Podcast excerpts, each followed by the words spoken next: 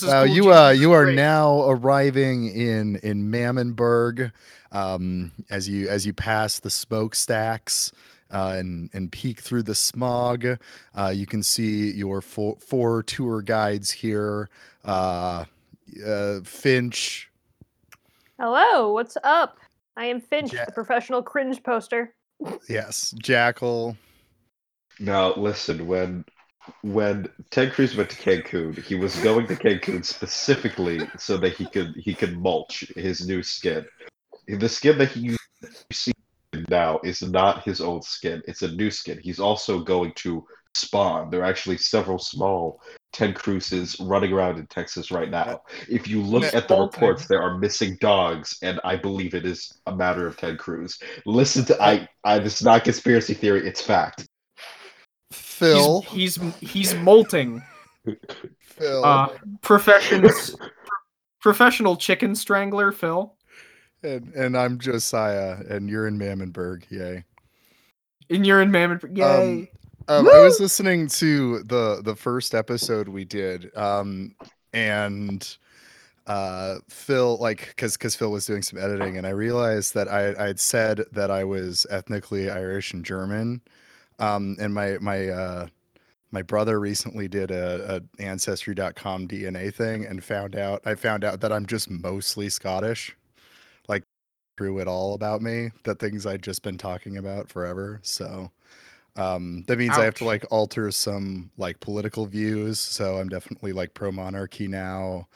Uh god bless the queen ulster you know oh, that was no. Oh. good. yeah Are, are you a Jacobite, Josiah? yeah i've gotta i gotta get all about that why now. couldn't you have been Irish? i know i was gonna be this cool like republican type but now now i gotta Now you gotta gotta, become a monarchist Ah. and a protestant too yeah, you Run gotta, you gotta be and at least. Hey, look, y- you'll Are be you Scots Presbyterian.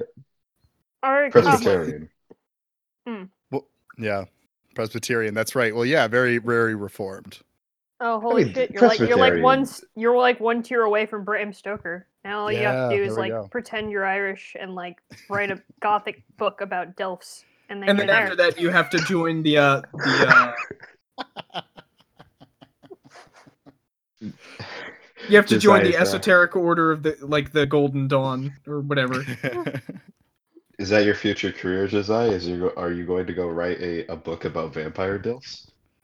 yeah probably i mean there's no reason not to do that i don't think Yeah, I mean, like you gotta really you gotta appeal to us ladies here, okay? You gotta get the That's- vampire dilfs, you gotta get the vampire hunter dilfs, you gotta get some of the werewolf dilfs in here, you know. And then you just start practicing occultism with all your friends because you're bored. Exactly. See, yeah, this is a good career path for you. Does does podcasting count as a form of occultism? I think so. I mean, we all tried to summon a demon, and I got here. You know. Yeah. God. yeah, we Don't were fucking around with with pentagrams and candles and incense, and then Phil showed up, and I Mhm. Hi, everybody. He did. It was, it was weird because he did show up in like the lesser key of Solomon, but he just out of nowhere. I was Yeah, uh, I I- was praying in a dead language over a corpse, and suddenly Phil showed up. Oh god, yeah. You know, I was using some of My- my, my, my, my definitely virgin blood in a chalice. I, I made Jackal drink it, and then and then Phil was just there. Just crawled out from underneath the table, being like, "Hello, everybody. Hi, everybody." I only agree because I thought we were gonna summon like a big like a big demon monster that we could go like sick on whoever we want, but instead we got Phil, which I mean it's not that bad, but I mean Mm. Mm. My uh, Everybody my- breaks knows- legs. My my I'm- girlfriend is in the room right now, but she, sh I have headphones on, so she only heard me say that I was praying over a dead corpse and brought Phil in, and she just got huge eyes and stared at me. So the podcast is a hit, guys. Mm. yes, yes, yes, yes. Oh my god. That's what you were saying as you were rising from the from the pool of blood uh, that was making a portal to hell. Yeah. I ju- I'm just chanting mm, Umberto Eco. Um, Yeah. I, I, I mean, he, he told us he was Christian after he came along, so I mean, like, we just believed him. I mean, there there are some Christian demons. Come on, He's that, that's why he's they're demons. saved demon. Yeah. Yeah. I- Dare we Uh, believe all demons can be saved? That's I mean, right. That's according- right. According to some Tradcath uh, uh, parts of Twitter, uh, you know, Lutherans are, are demons, so you know. Oh God. Well, I do agree with that, though. I mean, mean, you guys Martin don't even Luther was believe in- huge anti-Semite. Yeah. I mean, Like- you guys don't even believe in purgatory. I mean, like, what, what the hell? Yeah, that's bullshit. Purgatory would be the- so boring. Yeah, but like, you're just there. Like, I mean, like, isn't that what you want? Is like to be like cleaned off and then like go to heaven? What am I I, mean, like- supposed? What am I supposed to do? Read a bunch of like self-help books I, until I mean, God? like, you could haunt people because like that's part of purgatory. Yeah. oh boy. but I don't want to like, be haunted some- though. Well, you're With the not being haunted. You're the doing the haunting. You're You're like, the one doing the haunting, which is the f- the most fun per person in that scenario See, you can be. But the thing See, Yeah, I is, get my think... theology from See- Beetlejuice. yeah, like, like, like that's the best part of like the Catholic afterlife is you can just like chill out for a hundred years and just like rattle chains and like be Mm. like, Woo! ooh, yeah. exactly. Ebenezer Scrooge. Mhm. I want to bring back like like um you know Crusades era, like indulgences era Catholicism. Though I, I Oh, like God. the idea of like Oh, I just get to go fight in a crusade and then I get out of. Cause you're buying a stairway Josiah, to this is this is putting the theory that you are basically like the mirror version of Erik Prince, very like dangerously close to reality. Saracens- I really Yeah. don't like that. No, You're the on Saracens- track. but I am Sar- on track. Fuck. It's the well, it's yeah. Go ahead. God damn it. Um, no, I was just gonna say, man, the Saracens would just always just beat us. They got better horses. They did have better horses. Mhm. I I kind of like being the left wing Erik Prince though, where like I die in a holy crusade, but mine is against you know the decadent American empire, uh, and and that's what gets me out of purgatory. Somebody should like write a book about that. Mhm. You know, like I think it's yeah, or I mean, I think there's a movie about that. It's called Avatar, but Avatar is secretly like a very Catholic, a very Catholic tract against capitalism. I Yeah. guess I I guess I meant more the yeah holy war against empire. But yeah, I, I I'll make it Catholic. I'll, I'll go rewatch it with. There's with a way to Catholic make it- lens. Do One thing I've, blue I've now, learned about literary and film theory is you can make anything about anything if you try hard enough. now now the question is do do the blue cat people go to heaven? no, Probably. What? Oh, Oh, we have some divides here. Okay. no. Can can I evangelize to the blue cat people? They're Uh, like godless heathens. No, they're Like- god. They're No, blue they, they got a people. big I've tree. literally, like as I've said, Saint Francis preached to the birds, and I think similarly you can do that. You can give We're it a bringing it back they're to like episode they're one. furries. They're furries. so like they're automatically damned. Come on. Okay, I know some furry I, I, Christians. yeah, no, no, no. I, I, just kidding, just kidding. Furry, furry Christians. I Yeah, love do you guys. do- do you Some of them are we have mutuals. Furry following. Mm. No, we, I don't, we, I don't know, dude. We gotta, we gotta just make sure, you know, because I, Finch, you know, I- Finch and- yeah, Finch I, and I I, know know a few Yeah. furries. I mean, I technically I am a feathery, I guess, or whatever the bird tech equivalent to that is, since like my persona is a a bird. feathery. I don't know. Great. Do we have a do we have some topics today? Oh. Uh, we got the trad drama. We got Joe Biden failing Let's, already. let's open on the let's open on the trad drama. Why don't you tell us about that? Josiah, I want to fucking kill myself. Well, Um, don't do that. Don't, don't I do don't want to. No, Not on course. That's- stream. That, that would Save it for your to It, hell. it gets life. better. it gets Not better. on stream. It gets. no, I don't actually want to die. But Okay. we have a yes, no. Cut all of this out, by the way. Let's uh, okay, let's start here. Um so we have a bit of drama going down in Catholic Twitter uh concerning some priests who are very into anime and their sympathies with Carl Schmitt. And okay, now I want to kill myself. You're right. Okay, all right. Well, uh, Yeah. I- I mean, never the, mind, The don't weeb cut that. Franciscans. The weeb Yeah. Franciscans are. no. I don't know. No, yes, uh, Jackal, you were here with you saw experienced this with me in real time. Uh, in when one of the and I'm not going to name names because I'm not very petty, but one of these uh, anime priests uh, did post a video of an anime girl dancing. I believe it's called the Chico dance in uh, in front of a Carl Schmitt quote. And for some reason, did not think that th- this was going to go over badly for him, but it did. And It's like he was slathering off honey on a tree, just waiting for the bears to show up. hmm Yeah, I Right. mean, I. And then you have like these other guys who came in who basically were like, "Oh my God, look at this! These religious commies are coming in, canceling our boy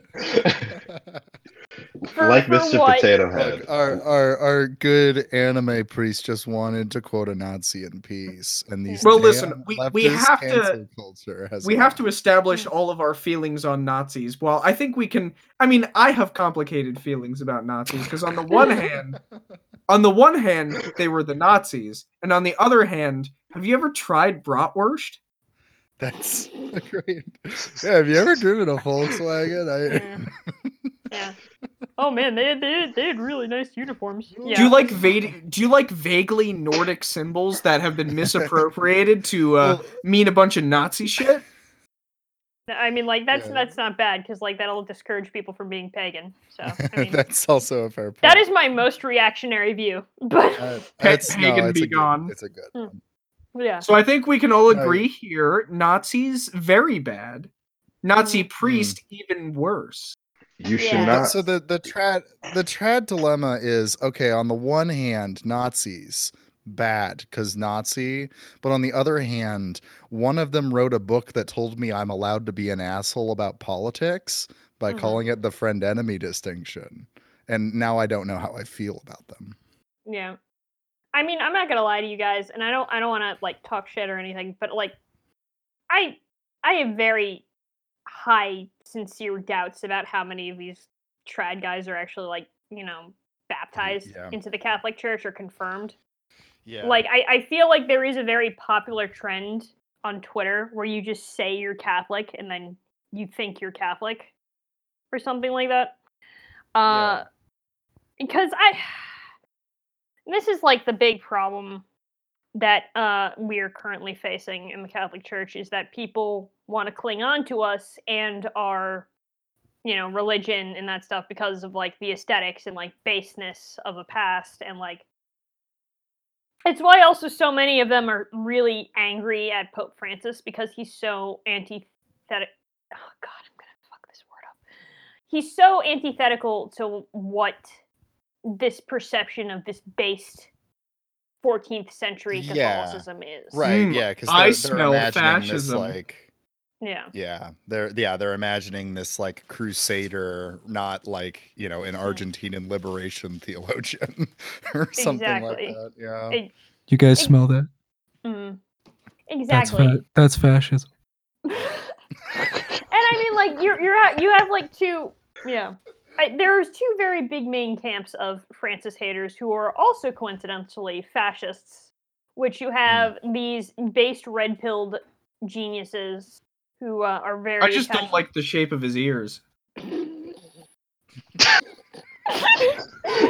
if he only had if he only had certain uh, certain ear shape, I would be Catholic, says Phil. It's the only thing stopping me.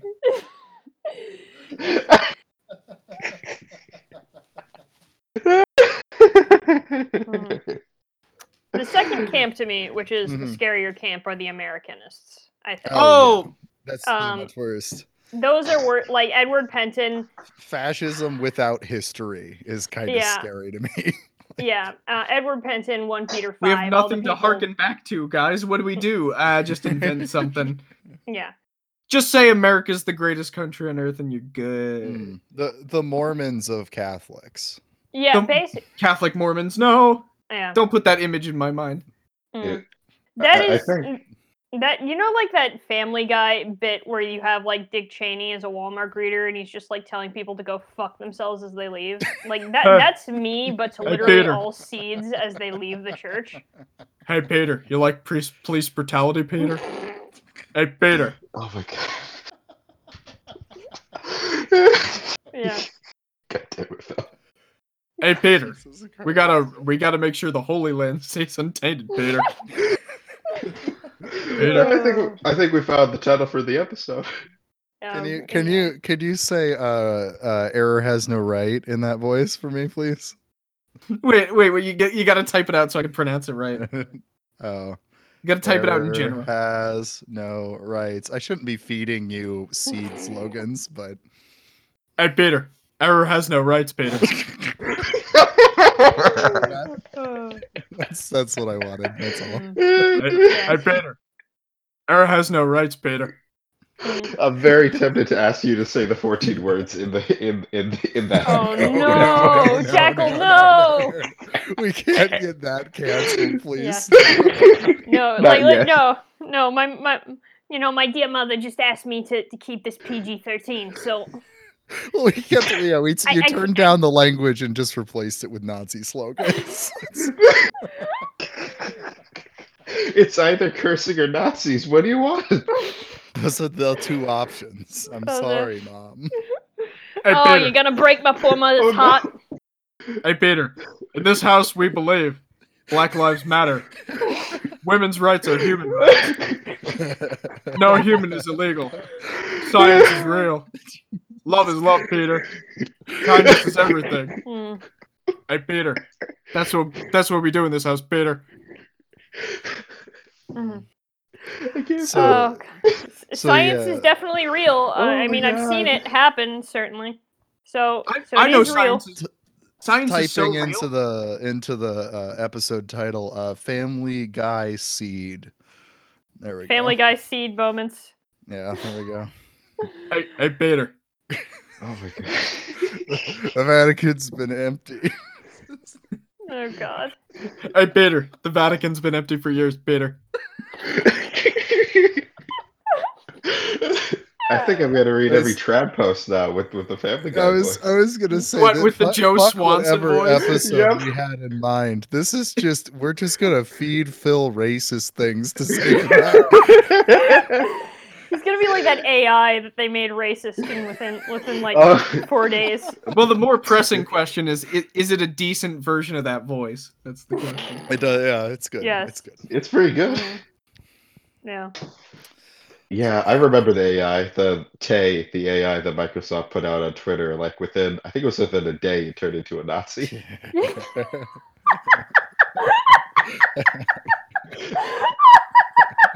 like within a day, it's it went from it went from from saying "Hello, everyone, I'm so excited to meet you" to saying that the Holocaust had happened. I It remember that. it was an escalation, to be sure. Holy shit. Just the coordination that had to have taken place for that to have happened. Hey, Peter. Hey, Peter. Oh my God. Oh my Made the AI a Nazi, Peter.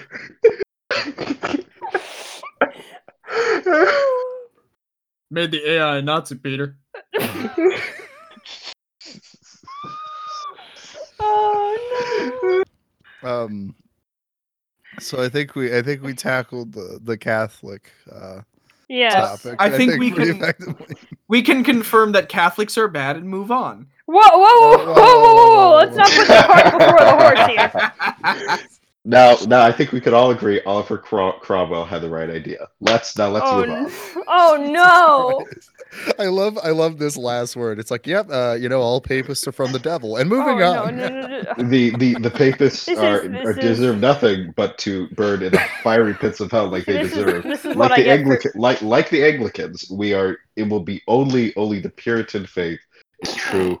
Now, go sit and stare at a wall as penance for even talking to me about this. This is what I Well, get I for sharing the podcast with three Protestants. I you know what? I am I am the the least Protestant Protestant on this episode. That right is now, true. That is so- true. that is true. Right. He But the celebrates hats- Christmas. But the big hat theory of socialism, it, it doesn't It's- work without yeah. the papacy. It's true. That's it's true. true. Socialism does not work without the papacy. okay. Now, now, now, Phil, I have a question. Does Oh, that's the not what I was- Protestant, does the, the Puritan buckle hat does that count into the uh, into the big It- hat The theory big of hat socialism? theory, Now that's I would say, yeah, it, it. I would say it factors into the big hat theory of socialism. Okay, all right, we're good. The Protestants can be socialists. We, we have relevancy again, guys. Don't worry. You know, like Yeah. whenever, I, like whenever, whenever I see those like really paranoid boomers like larping it up and like being like, you know, oh my god, the the the the, the gay communists are infiltrating the church because Francis and like we're gonna have like the red flags and the tanks in St. Peter's Square really soon, you guys. I'm like, I wish that that was the case. Don't tempt and me with a good time, guys. Yes, I wish that Pope Francis That, was a uh, communist. so basically, what what church militant says? Yeah, dude, church militant is like giving me like such an idealized version of reality Oh, that like. I, I can't I I can't even hate them because like that is what I want. I, I want the red stars and the tanks in oh my god, you're going full fucking like Catholic tankie. Jesus Christ. Just imagine Pope Francis This So is where do you where do you keep your ushanka? It's, it's the it's, instead of the Pope mobile he's he goes around St. In a tank. Jesus. just he's waving to people from a Soviet tank. But- God, Reiki is gonna like this I'm- episode. He just has great. he just has I- like he has like water cannons filled with consecrated wine. I'm uh I'm imagining the Tiananmen Square photo, but it's Oh, it's God. Michael Voris of, of Pope Francis's we gotta give we gotta give the Pope some tanks, you guys. That's like that'll solve our. I, I do all think right. that's that's what's going on. That's the problem Yeah. with Catholicism right now is that the, the Vatican doesn't have enough tanks. yeah. Not Is- enough tanks. Yeah, s- spe- special announcement to uh, all the uh, boomers who follow a church militant who may or may not be tuning tuning into this podcast. It was not, in fact, Pope Francis who were who was uh, bringing in the gay communists. It is uh, it is me. I am currently running a very secret operation to bring some gay communists, many thousands of gay communists into the church. We are all very subtle about it, but uh, we are there and we are outnumbering you. I'm getting Hey. paid uh, thirty dollars an hour by the Holy See to do this. So Hey Peter. just so you know, Hey Peter. They're bringing gay communists into the church, Peter. so so just so you, so so so just so just oh fuck. So just so you all know, church militant boomers, it is not Pope hmm. Francis. It is me. This is real, and I am the one doing it. this is not Right. parody. Yeah, Finch this is is, not- is stating she is doing a communist coup in the Every Vatican. in the. Catholic Church. A gay communist coup. Yes. Every wafer you look at is laced with LSD. Oh, Well, we're no, not now- the CIA. Now- you're giving away I'm- phase two. Don't don't give away phase phase two. Now I'm picturing like the the Yeltsin uh like crashing a tank through like into the the Russian parliament, but it's you like entering the Vatican on a tank. like I'm the Pope now. I'm the Pope. Guys, it's time for a girl boss Pope, and it's gonna be me, Yeah, second lady Pope. Second lady Second Pope. Lady Pope. I don't know what would what would my Pope name be. I don't know. Maybe like what would my name? Uh, Pope Joan the Second. There we go. Pope Joan the Second. Joan the second. There you go. There. Very good. Very good. Josiah, Um, what would your Pope name be? What would my Pope name be? I kind of feel lame saying Francis, but I really like Francis of Assisi, so I feel like I would choose Francis.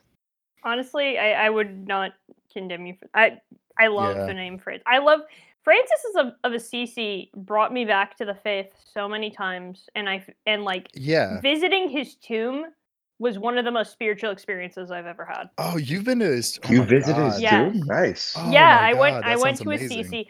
Assisi is so beautiful, you guys. I highly recommend. Oh wow. Yeah, I Nothing says Catholicism like like visiting dead body. went. yeah, It. Oh, Well- nothing does. Yeah. yeah.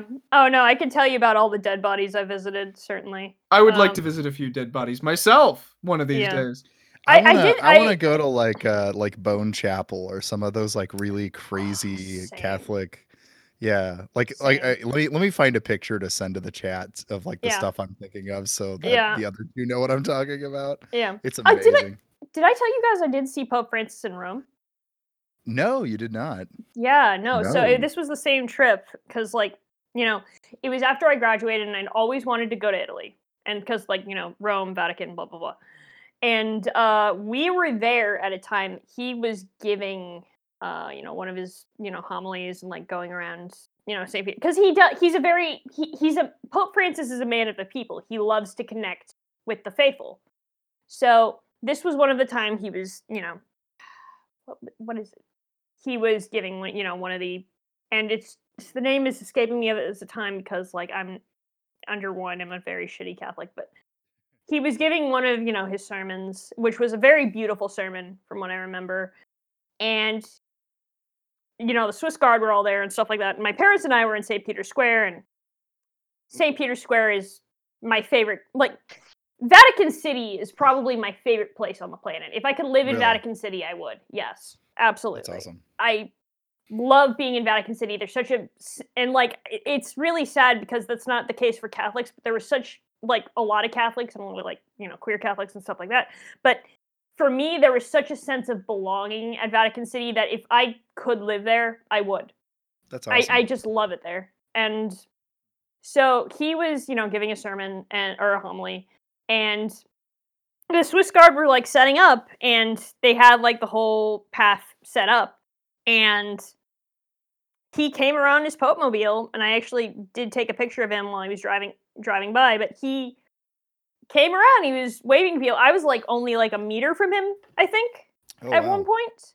And like, you know, my parents were totally stunned because you the know, I had pushed my way through the crowd to see the Pope because Francis, you know, has been such a spiritual beacon for me. Like Oh, like a yeah, spiritual father for me. Um and, they, and my my mother was like, "I cannot believe it. I was you were here, you were here one second and then the next you're nearly jumping into the Pope's arms. I can't I can't believe it." Um, here's here's a here's a picture of the of the Sedlec ossuary in the Czech God. Republic that I was. Oh my god, talking what One is of about. it? What is it with you Catholics and It's your the- obsession it's- with corpses? Oh my oh, this god. is I don't know, horror. I This is it. much more intense than just an obsession with a corpse. Oh yeah. Oh, look at all the s- look at all the I human don't know, like, spines. yeah. I would. I would. say honestly so. i wonder mean, if like i honestly wonder if my catholic upbringing is like the reason i'm not so squeamish around like dead bodies to be honest with Oh, that that might be the case. i mean like you know I, i've told this story before but i don't know if i've told it on the podcast is like i was talking to my my lutheran my very devoutly lutheran roommate about saint mm-hmm. valentine because she wanted to know you know or like because I, I just brought up the fun fact because it was like on, on valentine's day and she was like oh wow this is really cool i never heard this before I was like, yeah, by the way, we have his head in Rome. And she was like, what? I'm sure the Franciscans use it for bowling practice. I, uh, I was I was briefly looking at at our Catholicism on Reddit. Don't recommend doing that. Ve- a lot Um, of trad cats. Yeah, but though there was this, so somebody was asking about like the resurrection and whether or not like if you get cremated, whether or not you'll be able to be resurrected. Um, and the funniest argument for why it was not a big deal if somebody was cremated that somebody gave was they were like, well, I don't know, there's a lot of saints with like different parts of their body and all over Europe, and I know that they're gonna come back together at the, after the resurrection. So, you well, know, like you're, uh, Voltron. Oh, but, oh Yeah. boy. Oh, bet. so oh, I mean, it's probably fine. s- seeing how most of my family members opted for cremation, that might be a problem for us if that is the I- case. I Every so- grain of dust will like reassemble. well, I yeah, have that's a what really like, hard God, time not believing that like God could just like put someone back together who is cremated. It seems Oh, kind yeah. of like a silly mean- thing to say is out of his power. I don't know. I, yeah, I mean, like, we're, let's, let's let's let's think about it here.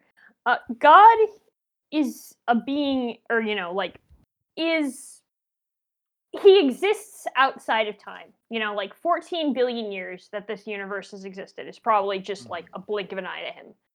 You know, you know, he controls everything. Well, I mean, like, he has created everything that we see and cannot see. So, like, and like you know, like a, a like like a billion years, 14 billion years, seven days to him. You know, if we're if we're going by by Genesis. So like Right.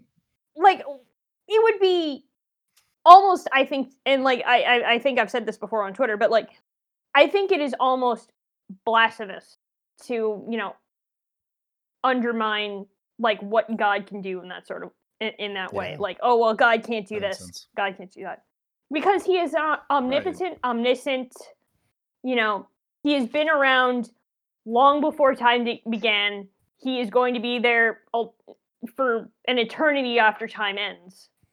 I mean, Yeah. Right. Man, you guys Like- have all this like structure and and theology and, and and and I just most of the time my, my, me connecting with God is like crying on my floor at 3 a.m. and being like, but I don't want to be a sausage man and just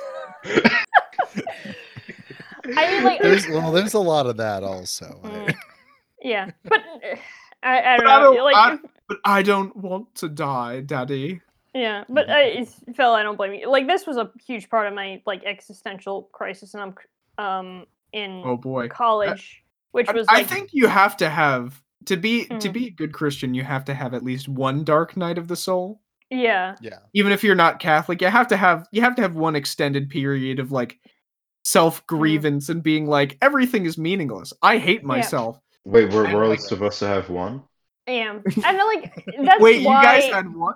Hey Peter. that's- Oh my Hey Peter. I have one of those every night, Peter. This this bit can't last a whole episode, Phil. Hey Peter, this bit can't last an whole episode, Peter. Mm. Oh God. Oh my Uh, God.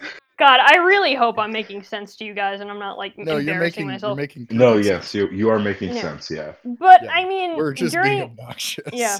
so during Finch's spiritual journey, since we're going into that tragic backstory, um, Otherwise, it would make me depressed. I would, yeah. A lot of the reason, or like a big theme that came up while I was questioning God, was the vastness of the universe and time, right?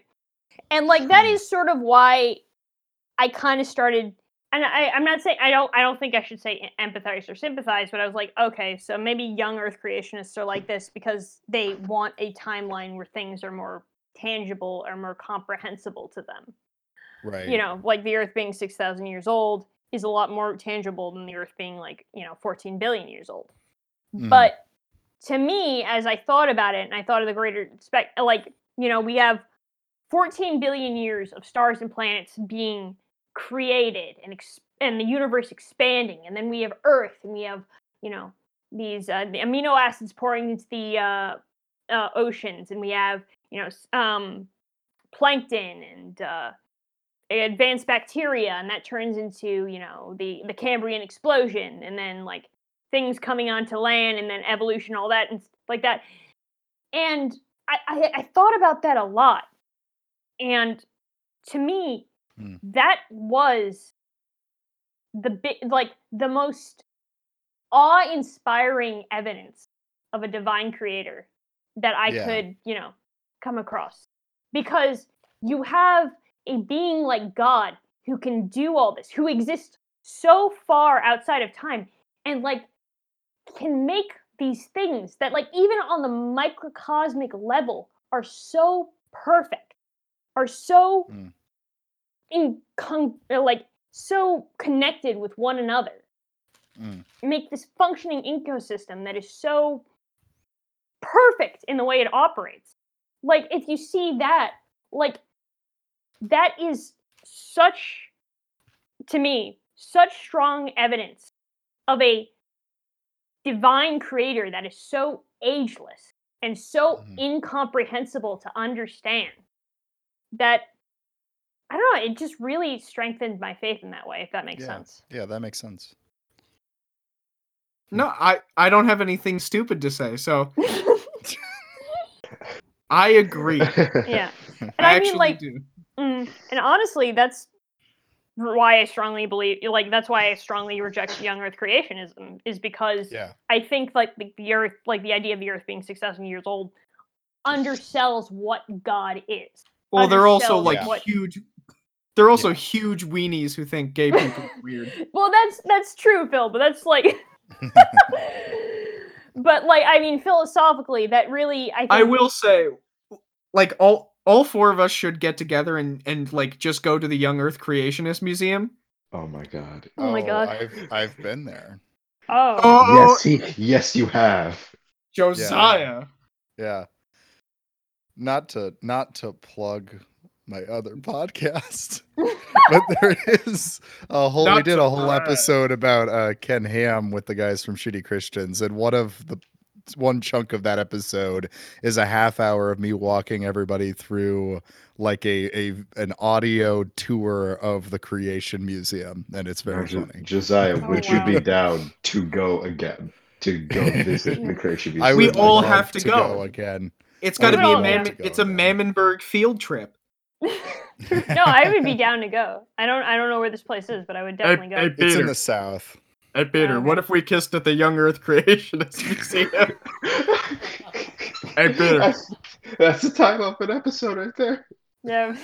So- hey Peter, what if we kissed at the Young Earth Creationist Museum? It's like it's like the the scene where people rail against the Fault in Our Stars where they kiss in the Holocaust Museum. It's like Oh. the Creation Museum. There's nothing I- like millions of dead people that makes me want to make out I, I wonder, my like, lover. how. I wonder how uncomfortable Shailene Woodley and Ansel El- Elgort. Oh, I don't know if Ansel Elgort would because he's so morally degenerate. But I wonder how like uncomfortable. yeah, he is, like, like, a Shailene little- Woodley. He's a he's a li- pedophile. But but he's uh, a that's- little disgusting man. Wait, what? What? I this is new. What he is? I had no yes, idea. he was like like as soon as soon as his fame rose with Divergent, the man was DMing underage girls. Oh, Oh God. Yeah. Jesus. Yeah, that was like that was a thing that came out Ay, last year. very but, like, bad. Yeah, but from what I understand, Shailene Woodley is like she's pretty cool. Well, this uh, explains why uh, the gold, the adaptation of the Goldfinch was so bad. Yeah, yeah. But I'm just I'm just wondering how she must have felt when like the director was like, okay, so you're in, so you're in a museum dying of cancer with this guy, who like, um. And you have just con- come down from the basement where this the, this family has been hiding for their lives, being genocide and genocided. And now I want you to kiss him. I want you to kiss Jesus this pedophile Just like on the lips. deep throat him, you know what I'm Yeah. saying? Like and I just and like uh, Shailene, your I love your you. tongue has to listening. scrape his uvula, is what Yeah. I'm saying. Yeah, and yeah. Christ. Oh God, yeah. No, uh, but. Shailene, I love her. She's a great actress. But I just cannot like I cannot imagine what sort of discomfort she would have gone through filming that scene. Uh especially like like imagine having to kiss a pedophile in a Holocaust museum. The worst. Speaking of nasty sexual crap, Mhm. Let's get into another topic about na- n- nasty sex pests. Should, Oh, well, And, I, and uh, I'm, should and I'm uh, not we- talking about Vaush this time. Should we should we take a break for uh before we go? Yeah, we could Yeah, we could do a music music break.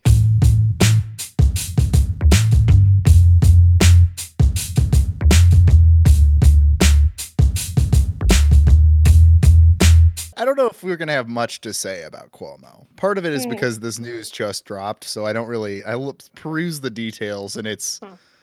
pretty much exactly what it Yeah. sounds like. new new There's Cuomo sexual anything. misconduct dropped. Yeah, it, yeah, he had an I mean- aide and he he asked the aide, you know, have you ever been with an older man and would you like to try? Oh, Oh, So- I don't know why. are these, why are these New York senators always so like sleazy like that? I don't get. I don't government, mean. know. You give a guy an ounce of power, and he wants he just wants a young blood to just jerk him off. I mean, Ja- this isn't this isn't that that. To be fair, this isn't that new for like New York. Like New York has that sc- scuzzy uh political machine. Yeah, you guys have a, you guys have a long machine. history of like sex nasty people. Man, it just, it just it just I mean that sucks, you I think you could prove. because I know that Cuomo would absolutely shove Ned Lamont in a la- locker if he. I mean, for, for us New Jerseyans, it's Mm. largely just like fat guys who close down bridges.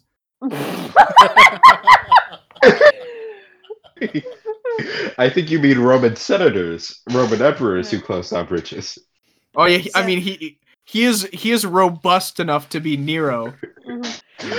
I am, I am gonna complain about Cuomo and his fucking r- response to the coronavirus. I'm putting that in by the way. I have to I have to put that in. because Jackal, you remember this in in in in fucking March when I was like, "Wow, you know, guys, us us members of the tri-state area are really working together, must because of 9/11." And now, like, nobody's coordinating over Yeah, anything; I- and they're just letting it happen. I remember distinctly that I was talking to you about it, and I said like you, you were talking about like, oh yeah, uh, we we might have to probably you know go into another lockdown, and uh, Hmm. it- I was thinking because of that you know cases were spiking at that point, Hmm. I thought, oh yeah, we're gonna have to go to another lockdown again. We're gonna have to you know restrictions are gonna have to you know go back in again. That's just what you have to do, and because New York is New York, all the other the other two Yeah. members of the tri-state will they follow the lead of New York. And then, like we said that, and we talked like, yeah, it's probably gonna happen. Like, I had doubts that it was gonna happen th- for Thanksgiving, but I, I think I, I distinctly remember saying that it was going to happen Hmm. either like around before Christmas, and nothing happened. Yeah, that was that was shocking to me, honestly.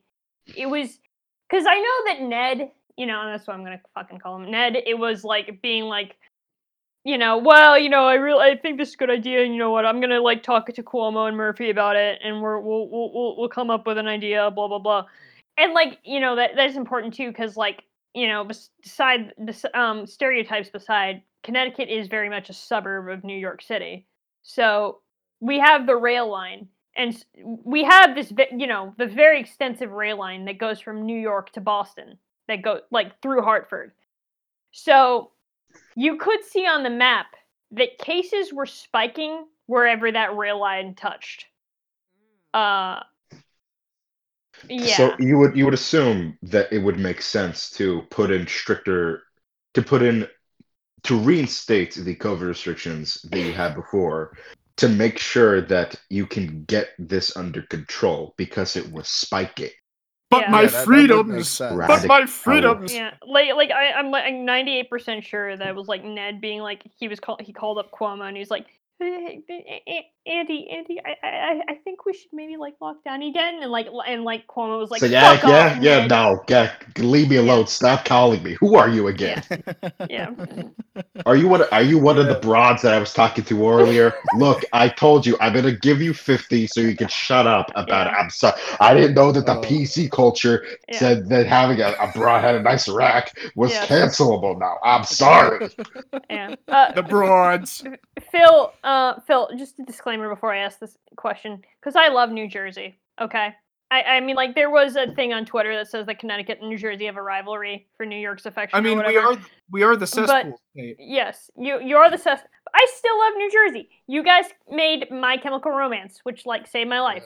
But I will tell you that like nine out of ten people in the film industry originate New Jersey, and I have no Yeah. idea why. yeah, I. I had but something no, that I was no. gonna say, but it's not nice. Never mind. I, Like- I, I like am you look up Michael B. Jordan, and I was like, he was born elsewhere, but he lived a majority of his young life in New Jersey, and I was like, what's going on? Why are so many people have like so many famous people just have lived in New Jersey at one Yes. point? What is with us? What are we? No, but but but you know, backstory. yeah. but no, as I was saying, love New Jersey. Love how you guys come to our aid whenever we're bullying New York. Sorry, Jackal, but um, Oh yeah, bullying New York is our favorite pastime. Are you Yes. kidding me? that's At least just we're not tri- New Jersey. Yeah, Ugh. that's just the tri-state is just Connecticut and and and New Jersey bullying New York for being free, a bunch of freeloaders. I mean, Uh, okay, and it's a taking bullying credit. if they're just like poking you with a stick and you don't notice it. Yeah, that's true. This is like the same thing in New England where everybody hates Massachusetts. I, I Uh, really love being the Midwesterner on this podcast Yeah. because I got You- no stake in any of this. Yeah. But- now we bring up. Oh, But I, we- got, I okay. gotta, Phil, I gotta Yeah. ask you how Yeah. New Jersey accomplished this by getting 51,000 cases in one day and then never getting that again. Is it in your Italian heritage that that's why? I mean, I mean the the old Italian practice of coughing directly into another man's mouth uh, might have had something to do with it. You know, you know the, the, the French kind of like kiss thing. It's like that, Yeah. except Italians just cough at each other. I'll say this. I will say this about New Jersey. The reason maybe that uh things were going a little bit good for a while was probably because the average New Jerseyan is so self-interested that they don't want to die, like knowing full well that they will go to hell. So now, why can't you guys demonstrate that when you're driving? because you have to you have to make people suffer as much as possible. But why do you come to the city Well- to do it? the the mindset is like you know if you're going to hell you want to drag someone else down with you Mm. But you live in New Jersey already. Like in, in Connecticut, it's so Oh. different because none of these fuckers will ever talk to you. Ever. They're just like doing their own thing. Uh, Connecticut's Italian culture is very interesting, Mm. especially since it is located very much towards the western part of the state. So, Yeah. like, you go to New Haven, right? Everybody knows New Haven for Yale, but like, you have these these fucking wops just like running these pizza parlors everywhere, going, "Hey, you want you you want to have the best thing you ever fucking had? Let's take, take this clam pizza." Clam pizza. Yeah. Man, you guys don't know how to do pizza. I'm sorry. Oh no! n- n- li- Listen, listen. That was just a mistake. Okay, we we we we we- we perfected the lobster roll, and we have the we have good pizza. All right, listen to we me, got Phil. But that doesn't mean you're supposed to put it on in the pizza. It's just You're- there was a little bit there was a little bit of a mistake in Haven. In I mean, New in- Jersey's the pizza capital of the world. Uh, I would that's- disagree that's, with that's that. debatable. I think New Haven is the pizza capital of the world, but like we got a Brooklyn is the bit of a- pizza capital We of the world. we got I a will little bit of know. a yeah. Oh, We got a little yeah. We got a little bit of a mistake at Hey, Pepe's Jack. Pizza where they were Uh-huh. like they were like listen. chicago is the pizza capital Shut up! Shut up! Shut Shut the fuck that up, you Joe- I you shut Josiah. up. That is I can't believe that the, the lasagna with crust. That that's a meal. Yeah, a single slice is Josiah, a meal. like yeah, literal yeah, that's pizza. Yeah, like Like I- like Josiah, I you said can't on- disrespect the pizza parlor like like, like. I I- like I said I said this on Twitter you uh, like a couple months ago and I stand by it. The only reason New Yorkers don't want deep dish to count as a pizza is because they know it wins if it counts. It doesn't be. You know what? No, it would not. Be. Stay win out of because this, it is a- Illinois it- boy. It is a. it's It is a inherently. It is a. It is a. No. ba- It is an inherently. If it was a pizza, it would. I would prefer to eat clam pizza over deep dish pizza. listen, That's listen. It is we Stay are Stay locked, out of this, I- yeah, boy. we are locked in the the, the the tri-state is locked in an eternal battle between who has the best pizza, and they. But we could all can't- We don't have. We have. We we can all agree. Deep dish is not pizza. You know what? Like Deep- this, this It's is know, a thing. I'm to sorry, it's. This is a thing I saw in Cheshire about It's Connecticut cake. pizza, or for New Haven pizza now, because like Cheshire, New Haven, are, is that they have like red pizzas and white pizzas. So you have like buffalo chicken pizza and clam pizza is the white pizzas, and then Yeah, like red yeah. pizza is like the mushroom and like pepperoni, you know, the traditional pizza. Right. And I, I, I- I think that's a way. Of, that's a bit of a way of damage control, but like it also, you know, it makes a little bit of sense. You know, I think like buffalo chicken or, or buffalo chicken pizza is pretty good. You know, It's pretty good. Yeah. I Yeah, I had like a, buffalo I, I had a slice pizza. before. It was. uh I have never tried clam pizza, but maybe that'll be like another episode on the podcast when I. I can see it about tasting that. good. I think like, like- it could. You gotta. I think it would be. It would depend on who's making it. I think. I mean, like I don't know, guys. It's like we're in a bit of a culture clash here because like Connecticut has a very big love of seafood, and we have a Mhm. very big love of pizza. So that was just bound to happen. Yeah, that was bound to happen. True. I I think uh I think next next Saturday when we record, I'm going to buy a deep dish pizza and I'll just be like No. choking on cheese while Oh, so you're on gonna buy a episode, cake. just- You're gonna you're gonna buy a lasagna with crust. Okay, one thing I love about this debate, like my favorite way I've ever ac- aggravated Jackal is because we started arguing about whether what counts as a pizza because he's on about the whole deep dish not counting as a pizza. So I doubled down That's and I sent him uh, ravioli with marinara sauce on it and said this is a pizza. I, I remember That, that. you mean and that you that made- horrifying Jo- image Josiah, that you, you- that you sent to to I should sue you for that. I Yeah. should sue you for that. Mo- Josiah, mozzarella sticks with describe- marinara.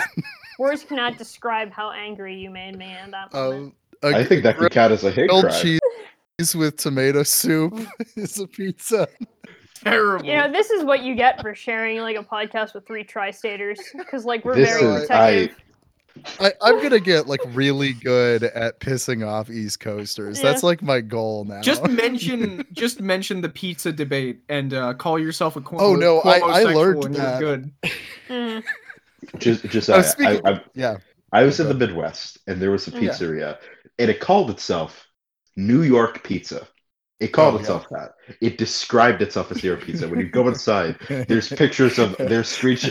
It is ga- like the pictures of the pizzeria are pictures are they're the generic shots of New York City and Oh, also for yeah. some reason pictures Mm. from from The Godfather. I don't know why, for sure. but when I went inside and I, I asked for, you know, a slice because it was also cheap.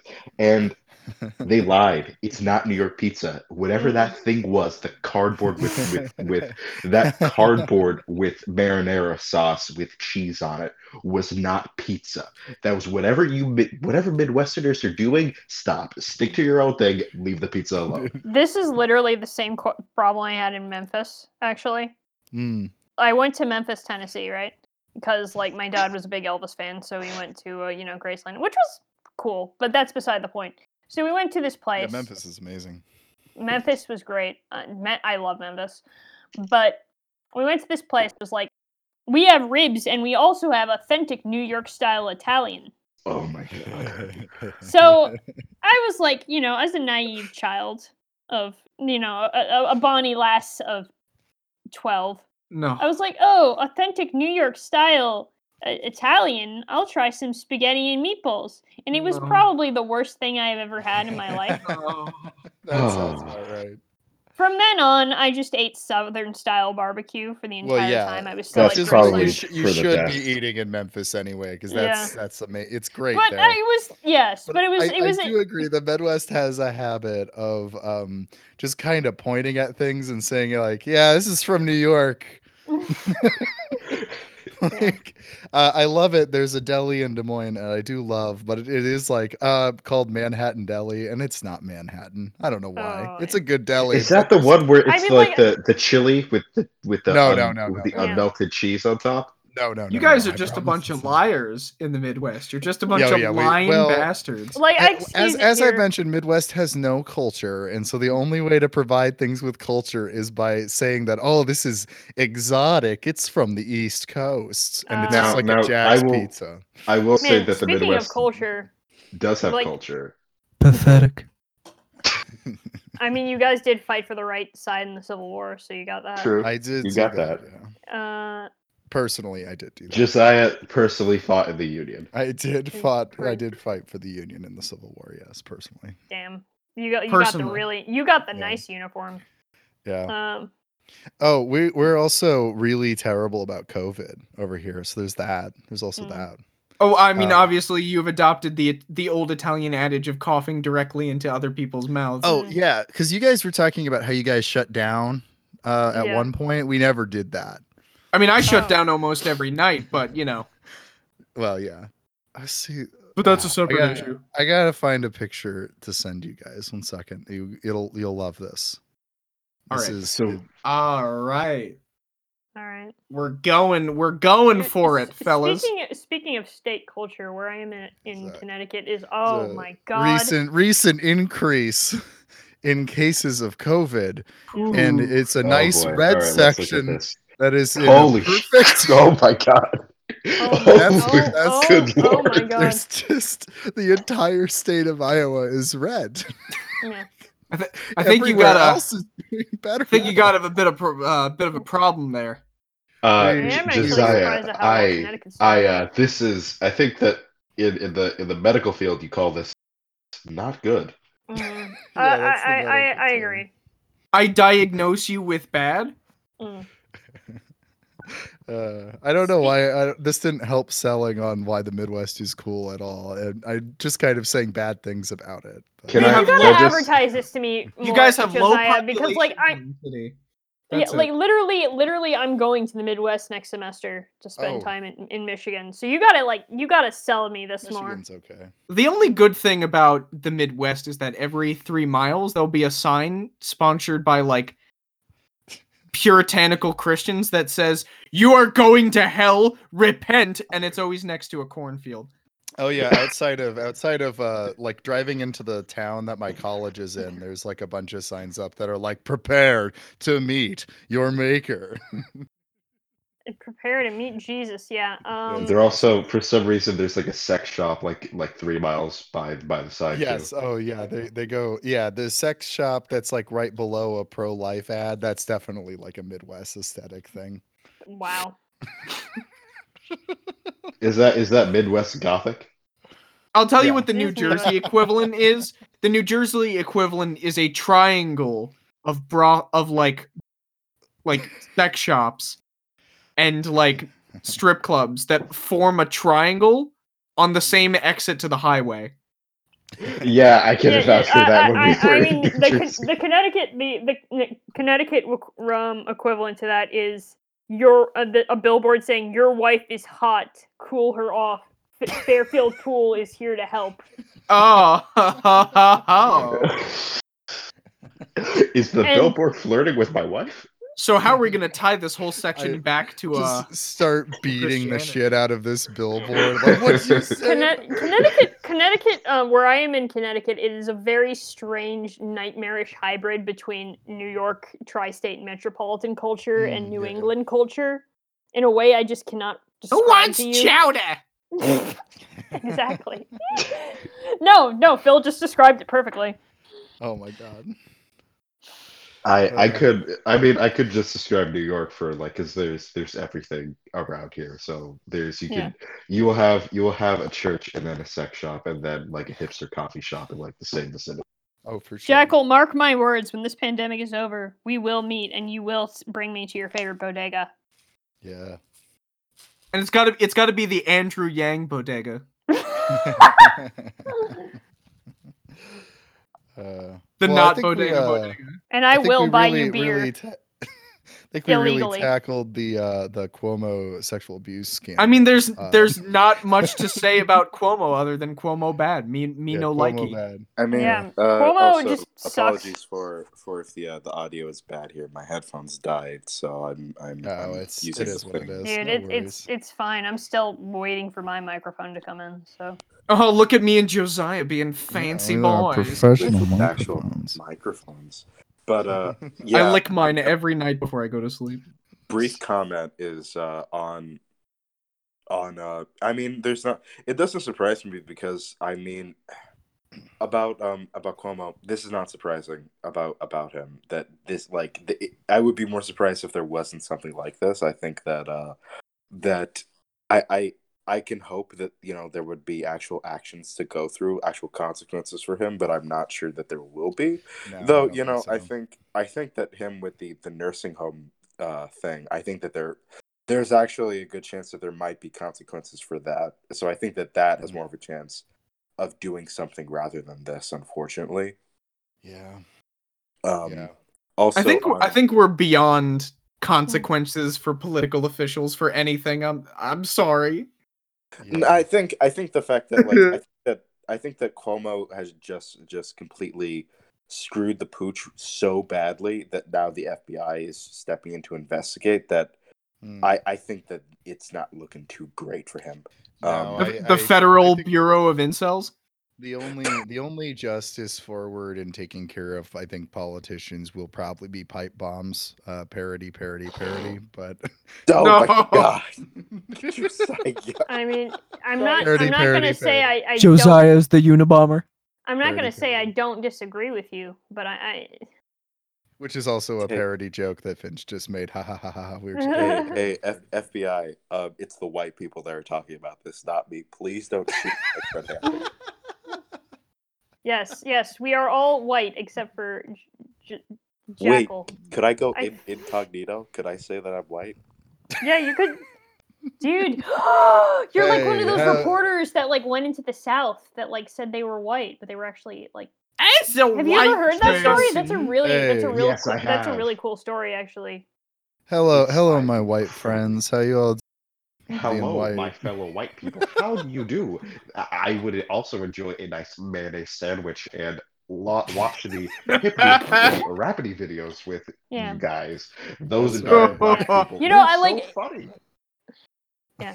You know what's pretty crazy in thinking of that is that I learned about that in school, which like I know a a lot of American Mayonnaise school sandwiches? systems. Yeah. Well, no, not mayonnaise sandwiches. Like, I like you just know, like. I, I'm not gonna say the you know in politically correct term, but like you know, like uh, reporters who were like, you know, um, mixed race who went down into the South and like could claim whiteness and and did Mm. that to report Yeah, on like the that's, uh, segregation and the brutality happening Yeah, there. yeah. I did learn about that in school, and that reminded me of how absolutely bonkers Connecticut, or like at least where I was, my school Mhm. system was, because from what I remember, we had multiple units in multiple years in like both hit social studies and English that e- extensively, and I mean very extensively, covered segregation and Oh, wow. systemic racism in the Wow, yeah. nice. I Um, that that that good on the That's um impressive. good on the Yeah, school. but no, no- uh, I guess that would be the the school board or or the people that are charged for making the curriculum. Yeah. Good on I them. get like like we had it really good and I mean like Connecticut as you guys probably know is has always been at the top or like you know it's Mm. either one or two position we, we always are competing with Massachusetts for it of the best school system in the country but Yeah. the monkey's paw scenario of that was that I specifically remember a singular event that took place when I was in kindergarten okay Oh, gosh. so that was like what Oh, no. 2002, 2000. Hang on. Let me just look this up so I can be sure. Okay. June 5th, 2004. Oh, you have a date. Oh, Oh, yes. boy. I have a date, maybe June 6th. Uh, three weeks back uh, until the end of the uh, school year. Oh no. I'm in kindergarten. Okay. And our teacher, my uh, my first grade teacher comes or like not even kindergarten, I think it was first grade. It was either first grade or kindergarten, I forget. The teacher Yeah. comes in and goes she goes, So something just happened and you're got you guys are going to learn about a very special person today. And we have a little book Oh, no. um a little booklet that you can color in about him. I am so worried. and so sh- sh- I, so people go who who is the uh, who's the person who died and he was like well he was a really great leader and Oh, he did a lot for this country Oh god. Oh, and i go oh and so we were like who was it and like so our teacher goes ronald reagan. No! so for one week we Uh, learned about ronald reagan and very vague policies he backs that may or may not have been good. And and it was only really, until it's really cool because that was the first uh, that was the first uh, new guy in hell segment. exactly. Hey, hey, hey, mommy, you wanna, you, you wanna go down to the? I can't I can't do my Ronald Reagan voice right now. I just hate him so much. God. yeah Now, Alright, now, now. Uh, you know, listen, like, they folks, had him with the- like the- to the go fo- down. the idea He is he is the neoliberal del- devil. I'm sorry. Yes, He no, is- he he he, he liked riding on horses. I wish I had met him on horseback so I could have jousted him and killed him. There's a um, there's a. Did you uh um during Ronald Reagan's funeral they did the the backwards uh um thing the saddle thing saddle thing Yeah. the where they I don't remember the I'm not a horse guy so I don't know the The- yeah, yeah, the no, no, no, I, I, the boots in the in the back of the saddle. That's like what you're supposed to do for fallen heroes. It's yeah, like a the thing is though, if you don't know about that, it's it, it, it's disturbing. And I distinctly remember my dad telling me that he saw that, and that all he could think is that Ronald Reagan was riding backwards into hell. well, I My, mean, it, it uh, was definitely propaganda. My uh, my my Uh, a good good friend of mine went to a college that has a Ronald Reagan museum. Hmm. Like, it- yeah. Oh. Oh, can can can can we like can a Patreon go be that we could go and Mhm. like go deface to the, the Ronald museum? Reagan Museum. Yeah. Yeah. I'm down for that. Yeah. Uh man, now that I'm thinking about that that um riderless horse with the backwards boots, I don't know, that makes me really mad. Um Hmm. Well, just you know, as you know, as the listeners of the podcast probably know, I am a, a horse girl. Uh, of As the resident horse girl. as the resident horse girl. But I just I have a very big problem with the idea of weaponizing animals, both in like the literal sense of like, you know, like a cop using a protester to run down like a horse. Because horses don't do that Yeah. instinctually. They will swerve. You have to force them to do that. Ooh. ow, So God. yeah. I didn't So that was actually that is something that happened during the um, Black Lives Matter protests. That and a how- cop on horseback trampled a protester with Uh, the yes. horse. Yeah, Yes, I remember absolutely. this. And that is how Oh God. my yeah my mom and i and like i don't know you can call me bougie or this or whatever but like we've worked with horses all of our lives and so we know that horses instinctually um, swerve at objects like they will not they will Mm. they will do whatever i- if you give them the, the rein they will do whatever they can to swerve out of the way, way of objects Mm. or people especially people and like even if a person is on the ground they will jump over the person so if Jesus. you're on a horse and a horse runs down a Mm. person, you are absolutely using a you are absolutely forcing that horse to do that. And that is how I knew that that cop had run down that person intentionally. Well, everybody, I think we can all agree that we uh, here on the Maymenberg podcast, cops Hmm. bad. Yeah. Yeah, I I wasn't sure I- how I felt about them until this story, and now I Oh, Until, I was really- until I was really was on on the the barbed fence. wire Mhm. fence, you know. Yeah, but that's what I, I, I, hate people weaponizing animals for violence and I hate people weaponizing animals for Yeah, propaganda. absolutely. I because like the animal doesn't know. You know, Right, the animal is just trying to like do what you want it to do. And I specifically hate Ronald Reagan. oh yeah. of course. yeah, I think that uh Yeah. that, that I think that's a given that uh Mhm. that for for all of us Ronald Reagan is like And he wasn't Ronald even was that good of an actor. No. That's Bedtime true. for Bozo. Or whatever. Bedtime for Bonzo? What is it? Bonzo. Bonzo. Oh, uh, Bonzo, how you doing, Bonzo? If if I if I somehow get suckered into hell, I'm gonna like the first thing I'm gonna do is track down Ronald Reagan and I'm just gonna look him straight in the eyes and be like, "It's pay time, monkey boy." Is it is that meme of uh of how there, there was a meme going around? I think it was on, on Black Twitter of uh Hmm. of like your family member at a at a funeral talking about you versus uh like you in hell like screaming where is Ronald Reagan like uh with doom music going in the background. Where is Ronald Reagan? Yeah. Rip and tear until it is done. God. Oh my god. Uh but the, Uh. yeah the uh yeah the, we Good old got off on Ronnie's the- back in. the some of on the original point, but to to bre- to get back to the to the New York point, um, Yeah. yeah, Andrew Yang uh has the possibility of being the, the mayor, and I'm not happy about that. You don't you don't want the Yang Gang, y- the, the Yang Gang to be You mayor? guys you guys have some of the worst luck of mayors that I we have had. I I am like under like the, we like we are like there are no good mayors. Yeah. I mean, we're he like is just 45 minutes bro. from you guys and we're just like staring at you in horror whenever I mean, new he is the political equivalent of Elon Musk, you know?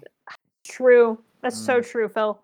I mean, I will give Yang this. He's not as bad as Musk, but that's a pretty low bar. Uh, the yeah, I mean, is on yeah. the floor.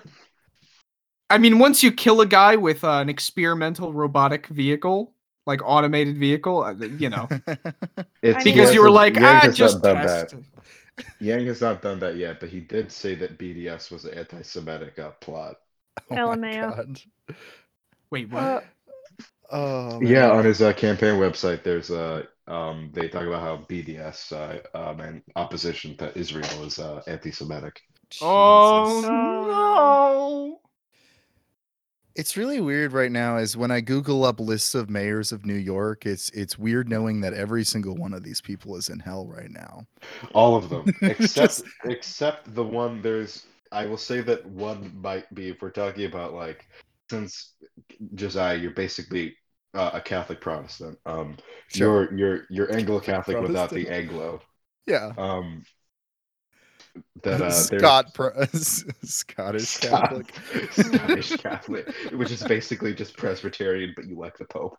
oh, yeah. Presby Catholic. Yeah. Presby Catholic. Your brain is Presby broken, basically. Presbyterian. We've Well, already who's gone over who's the who's the who's the good mayor? I wanted David Dinkins because like he at least Hmm. he's also our only black mayor. Um, Uh, oh yeah, he was. I heard about him. he was better. He was like he. I what I think one thing that you could say about He him was better. He Build back better. he, he Yeah. was build back better. Like Mm. he tried. Like he, I could He from if you look at his record, he did want to actually like do a job as a mayor. And he actually was. Pro- I think he's like the only mayor that Yeah. actually tried to address police brutality. He was trying to set up civilian civilian review review boards of the NYPD, and that they would have some actual power to them. And because of that, the NYPD backed uh, um, Rudy Giuliani yeah. um, over him. Oh, Which I was gonna Oh! say, yeah, the, the list of the three people following Dinkins, the, the last good mayor of New York, is Rudy Giuliani, Michael Bloomberg, and Bill de Blasio. We've Right. had- It's just like- I mean, straight off of like the Epstein list. I God. Just- like I could like there's stuff to critique Dinkins about, and he was honest about it. Like he was he was he did work with Ronald Reagan, but he later Mhm. went and said that uh Oh, hold on.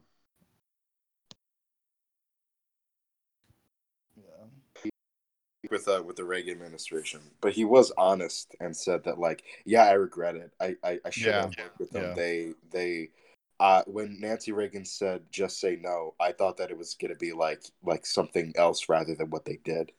right. Yeah. So like he, he- I if there's one thing that the only good mayor of New York was David was David uh David Dinkins, and unfortunately he he did pass away uh November November of last year. So uh the the the one good mayor that New York has had uh is uh, unfortunately not with us anymore. Yeah. Yeah, man, the war on drugs was like so fucking insidious too, because you like had Yeah. like celebrities and like other major people backing it because they believed it was something it wasn't. Right. Um, I mean, like you had like the fucking Elvis Nixon photo, and you know, like a bunch of those, you know, like of course the stop it, get some help, you know, Mhm. Stop. Get some help. because like I think, and honestly, I don't think that those people. I mean, like, I don't think any of those, you know, and maybe this is just me being op- optimistic, but I don't think any of those people were malicious actors. I think they were all told something by the government that the that the government was not doing, Yeah. and like the government knew that using them was, you know, a way to make it like more popular. But I don't know. Eh, eh. I I wasn't there, of course. I was not born in the '70s, so I can't be sure. But I, I guess that's just me giving people the benefit of the doubt. The war on drugs is like a very specific sort of malicious in American society. Right.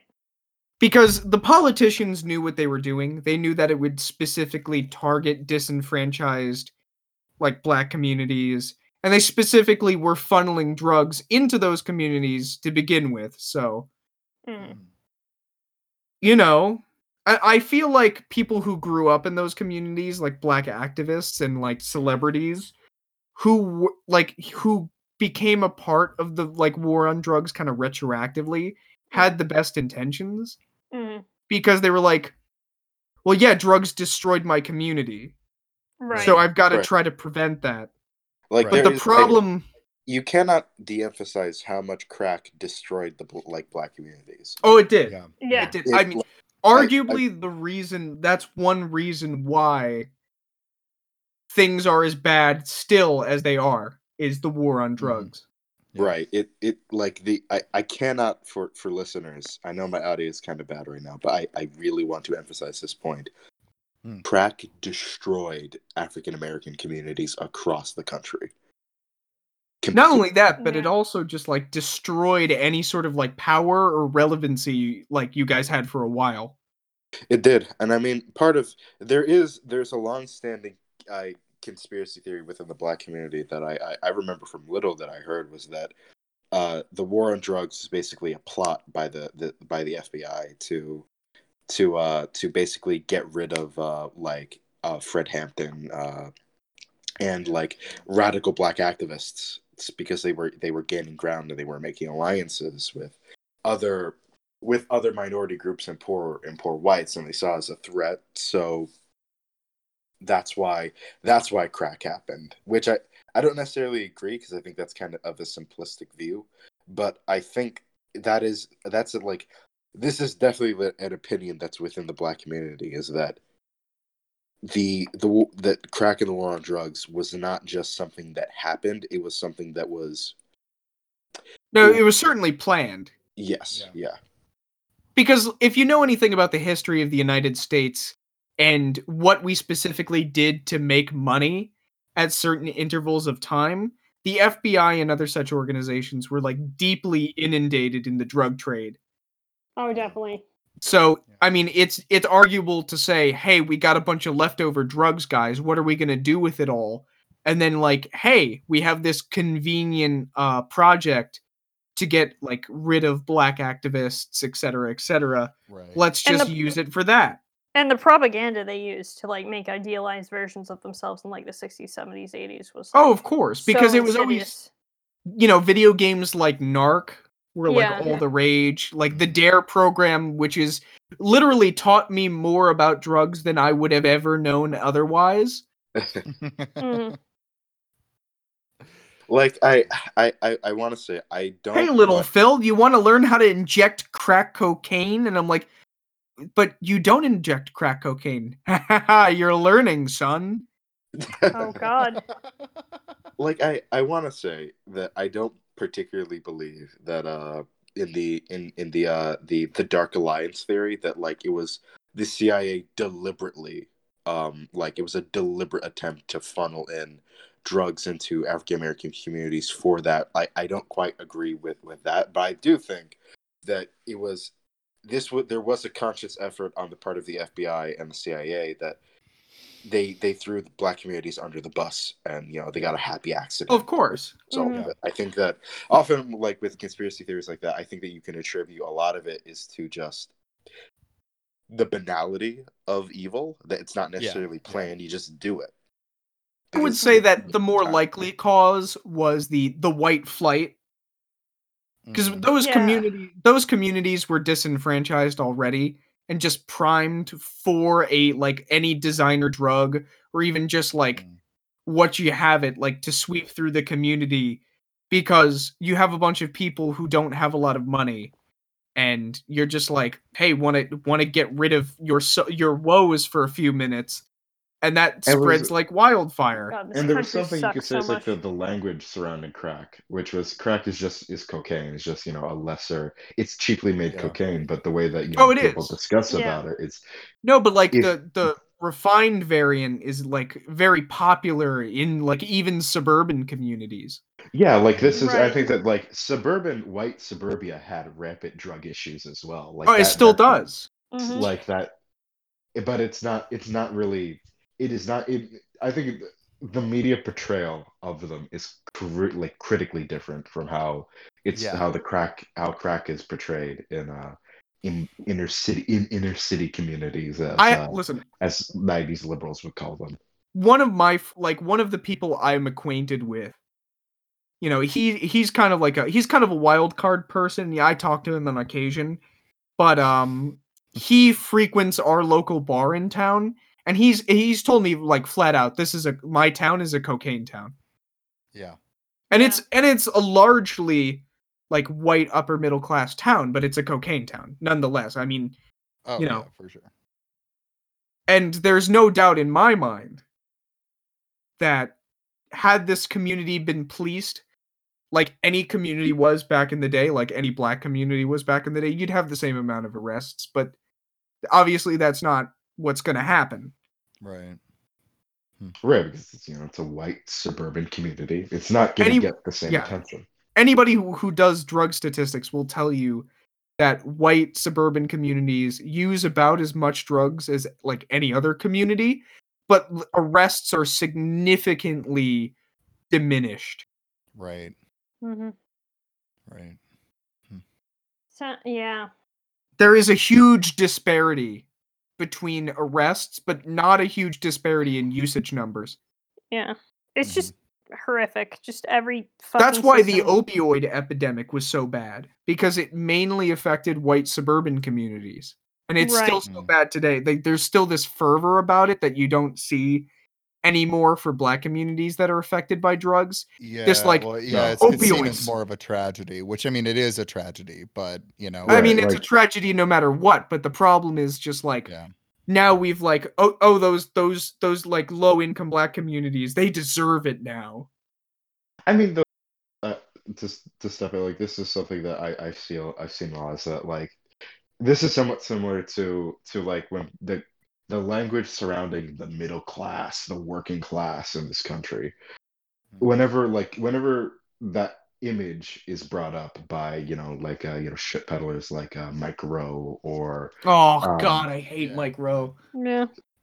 or or anyone like they're specifically they're talking about like the uh, the uh like white the white middle class that's specifically what they're talking about like white people wi- and and they're not they never talk about like how the majority of the mid- the working class of this country is not, not, white, and like and in like the in like the service industry and stuff like that specifically. Like, Oh yeah. I I, mean, I was my- at a. I'm my- not in a trade school. I'm, I'm not in trade school, but I was. My school was having a an an an, an expo for trade schools um, uh, back in high school, and I went to it because you know I figured why not. Um, and I was talking to this uh this this guy um, for I think it was plumbing, and he was talking about like how like uh, how his union is trying to do a better job of of appealing to to uh, to other to other communities and to other uh like to or like as he said like unions are increasingly becoming you know not white not uh not white and you know with like gay and straight and and uh uh like there's the, there's a whole the middle class is not strictly like a a like a and and a a no college degree white guy working in middle America. The middle the working class is a variety of people from different backgrounds. I would working Yes. in various like aspects of, of of various sort of like lower rung working of what we you would call like the of essential services in Mhm. I mean, I would the go so far. Yeah, I would go so far as to say that the working class is anybody who sells their time for like their their labor in return for like any sort of financial compensation. Mhm. Like, right Because specifically, specifically, that's how the middle class is specific like has been used in America. mm, That's what's so frustrating is like, let's say you're a you're a middle class American who makes like eighty thousand dollars a year. Yeah. You know, they've essentially put out propaganda for years saying, "Oh, you're better than the working class," when you, you really are just the upper echelons of the working class. Right, and that's why like you have like in this language where you talk like where this there's sort of like the false dichotomy of like the working and middle class where it's not there isn't a dichotomy between those two it's the same thing it's just that Yeah. you you know like you there it, it creates this false notion that you're somehow better than them and which you know that like you could also say like that's how racism works is that you create this Oh, yeah. that they're Mhm. that these uh that these people that are your skin color are are worse than you and you're they're coming after Mhm. your jobs but you're better than them you know like it gives it gives something so that you know they're not able to unite behind you know a shared sense of solidarity behind uh like there, there's not a shared class interest which you know is uh not to get y'all not to get all political here but uh like there's there like the number one thing if you're if if you are in in, in the capitalist class you do not want uh, anyone on the the upper or lower parts of the working class to realize that they have more in common regardless of their skin color like that Yeah. that is that that is your worst nightmare when it- Yeah. like, if that Mhm. happens No, class consciousness is literally like their kryptonite. If if people Mhm. find out that they have things in common, and most of the things, like for example, if you find out like, oh yeah, this happens at your job, that well, this also happens at my job, but you work, Mhm. you're a mechanic, and I'm like a computer programmer. How does that make any sense? Yeah. Well, yeah, th- that's actually I mean like that that shit goes back like, you know, centuries to like um a really really fascinating book um uh Slave Ship by Marcus Rediker is it's one of my favorite histories. Um and Marcus Rediker is like this this fun Marxist historian that like you know ab- applies Marxist analysis to like pirates and like the Caribbean. It's it's super cool, but um oh yeah he's he's got a whole like case about pirates being the first communist. He's super dope, but um I can't No, read with- this though.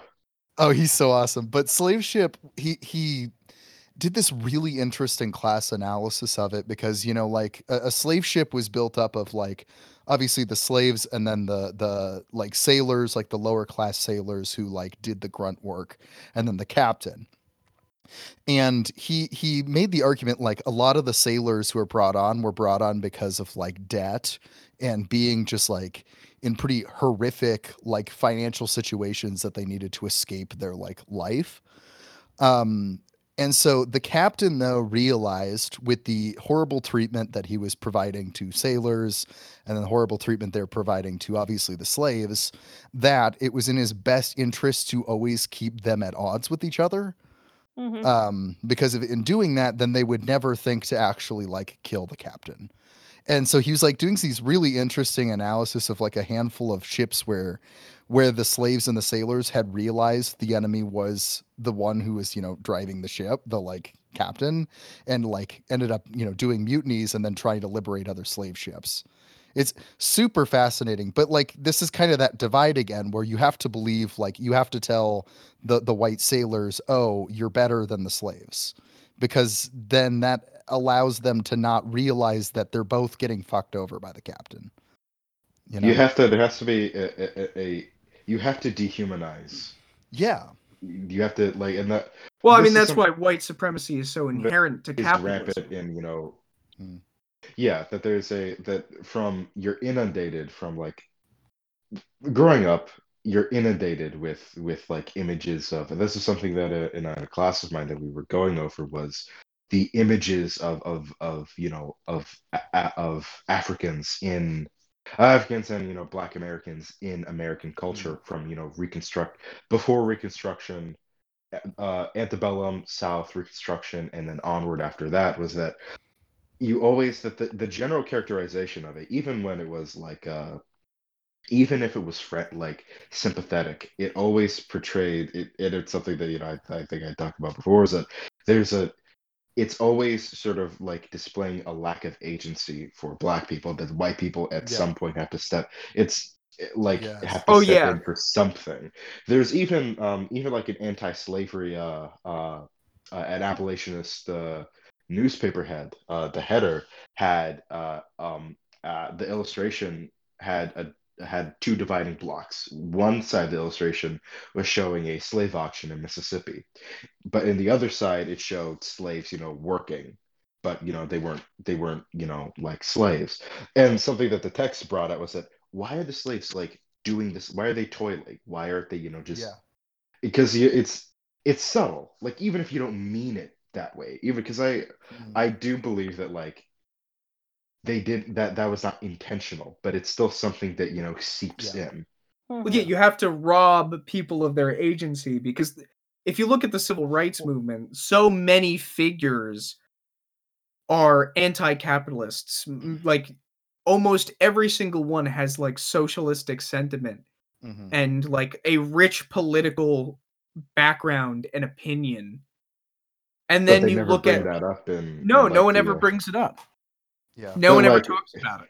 no one ever talks about like the fact that like it and this is something that i was discussing with someone else before was that there's a s- uh, an effort to sanitize the, the the civil rights movement and it makes me upset like it pisses me off like the civil rights movement was a radical political movement it was not this this this like this non uh, mark uh martin luther king jr's nonviolence was not you know like this it was something that was that was it was a an ethical position but that did not mean that he was like he believed that you had to like you know come to you had to come to white people hat in hand and sort of like kindly ask for rights you agitate for it even if he believed in nonviolent agitation Well, radical nonviolence is like a, I would say a very anarchistic position.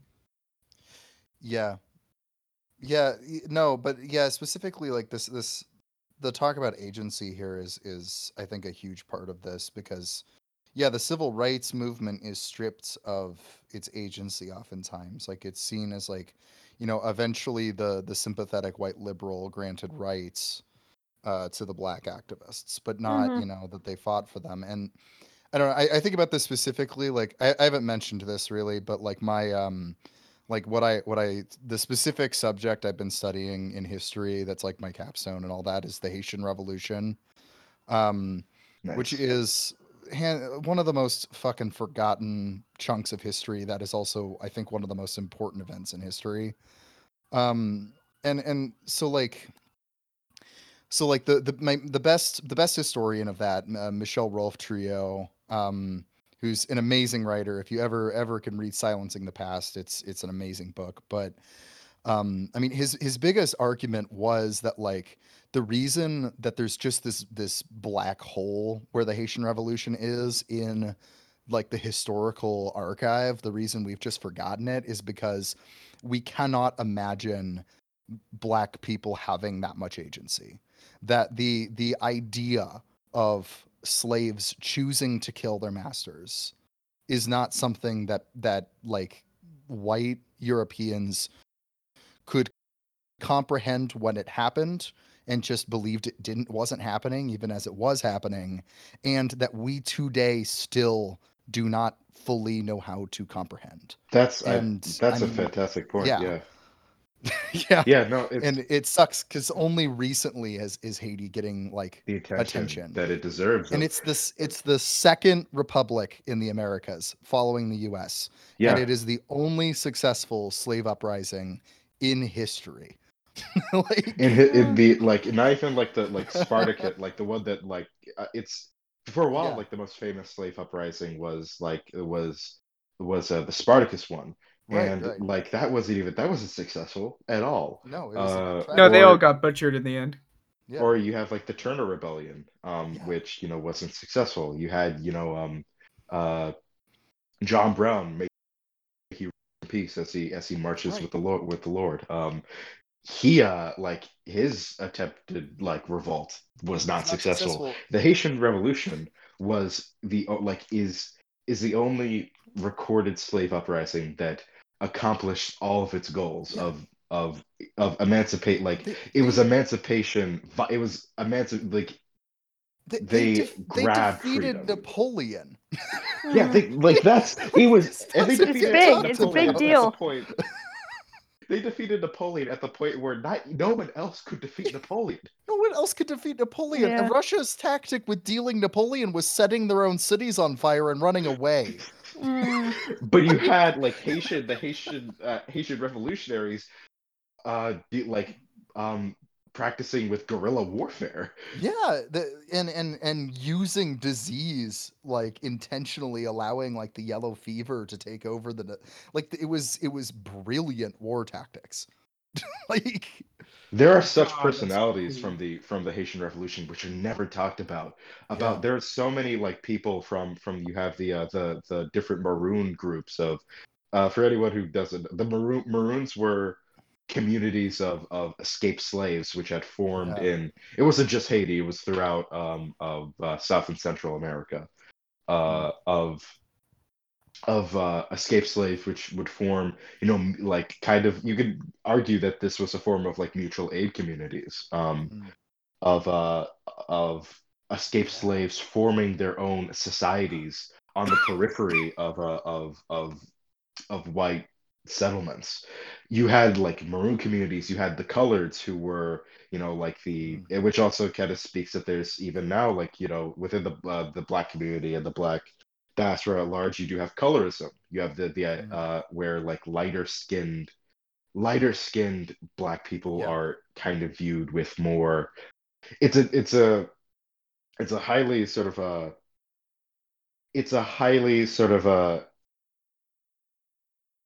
how do I describe it? It's a debate that goes on within the black community about about like skin color, about like Yeah. your your sh- the hue of your of of your blackness. No, I, and I- there's I know exactly what it is because my my fiance, uh, that's something that is kind of hotly contested in both Bengali and Indian culture oh, because of the colonization. Yeah. Uh, there are actual like there's there are actual like advertisements for like topical ointments and stuff that Yeah, that, like, supposedly like bleach skin. your skin and like lighten your skin. Yeah. And they they do have kind of this disdain for darker skinned Bengali and darker skinned Indian people, and it's it's Mm. gross. Yeah. Yeah. That's something that I did I, I did hear about not not Bengali, but within there was there was a stereotype of like darker skinned black women being uglier than mm. lighter skinned black women. Hey- and of course like you hey, have Peter. like this oh my god. Hey, This- Peter. This is such an awkward time to put No, No, that in. don't do this. That is Ju- Phil, no. Phil, no. Internalized racism's bad, Peter. Oh, God. no. Oh. Internalized racism's bad, Peter. This is such an awkward time to put that in. Which is why it's the perfect time. anyway, um, what you were saying. yeah, I'm, I'm gonna try and find it. Uh, the uh, which of course th- th- kind of has the interplay of you know racism and misogyny. Uh, Mhm.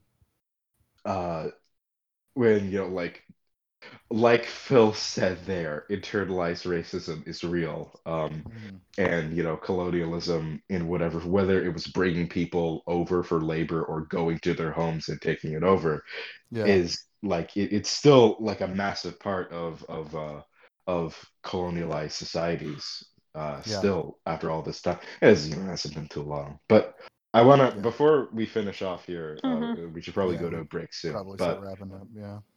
the uh the there was an excerpt about the Haitian Revolution, which I I, I always sort of had th- th- this had like this this sort of like chilling feeling if you it, like this chilling image of it was uh during the beginning of it. I think it was on the uh, was it was the capital at the time the uh uh was a uh, Port-au-Prince I Uh, think. Yeah. It's, it's Port-au-Prince. Yeah. Um, at the capital of Port-au-Prince, as the revolution was going on, they could each day they could see a new smoke, uh, a new like smokestack from a burning revol uh, a burning plantation would happen, and you could hear like the the you could hear guns were getting closer and closer to Port-au-Prince. Each day would go like as the days would go on, like there would be mo- like there would be more smoke in the sky and more burning plantations that you could smell. And there would be more like terrified like uh um plantation plantation owners that managed to escape talking about how on how like this this army of escaped slaves was getting bigger and bigger and no one could stop them. And that to me that that sort of emphasizes how the like how how big of a deal it was because nothing like that had happened had happened before and had had had happened since. And because of that because of this was an instance of of of slaves forming an armed revolt against their oppressor and violently throwing off you know oppression that you, uh, there was not a global decision by this by by you know the the white hive mind if you want to call it that but there Yeah. was kind of a, a a general consensus of we can't let this happen again This cannot happen again. Yeah. and that's why you have this paranoia in the in the southern united states of Yeah. that there would be another haitian style a haitian style revolt um, Yeah. because it tear it the, it cannot be understated how much the haitian revolution terrified white people at the time hmm Oh yeah. And and I mean this this led to lashing out against Haiti for for years afterwards. Haiti was not recognized as a country until the mid mid to late 19th century and I think the US refused still. Um yeah and, and which is you know the the event happened in the early like it, you know ended by like uh 1810 it's it's hard to put a date on exactly the end of the revolution but no but and, and i mean uh, it, it- haiti matters a lot to american history too which is i think a thing that gets really lost like the vietnam before vietnam was the occupation of haiti. Um in in 1915 wilson like occupied haiti. Um Yeah. and it you know it, it's it, it was like the first like fight against guerrilla warfare resistance that leads to burning down villages because there might be a militant there like it was it was haiti but or it was vietnam before vietnam right um yeah i think you also yeah, say that the I, I could talk about too this Oh yeah, is absolutely. I do yeah. want to mention one thing that I find interesting. Yeah. Specifically about like revolutionary and radical figures in the United States. And that's the language that like neoliberal society uses to describe these people, Mhm, Mhm. like post their time. Mm. Like they always use transcendental terms like freedom or justice or et cetera, et Mhm. cetera.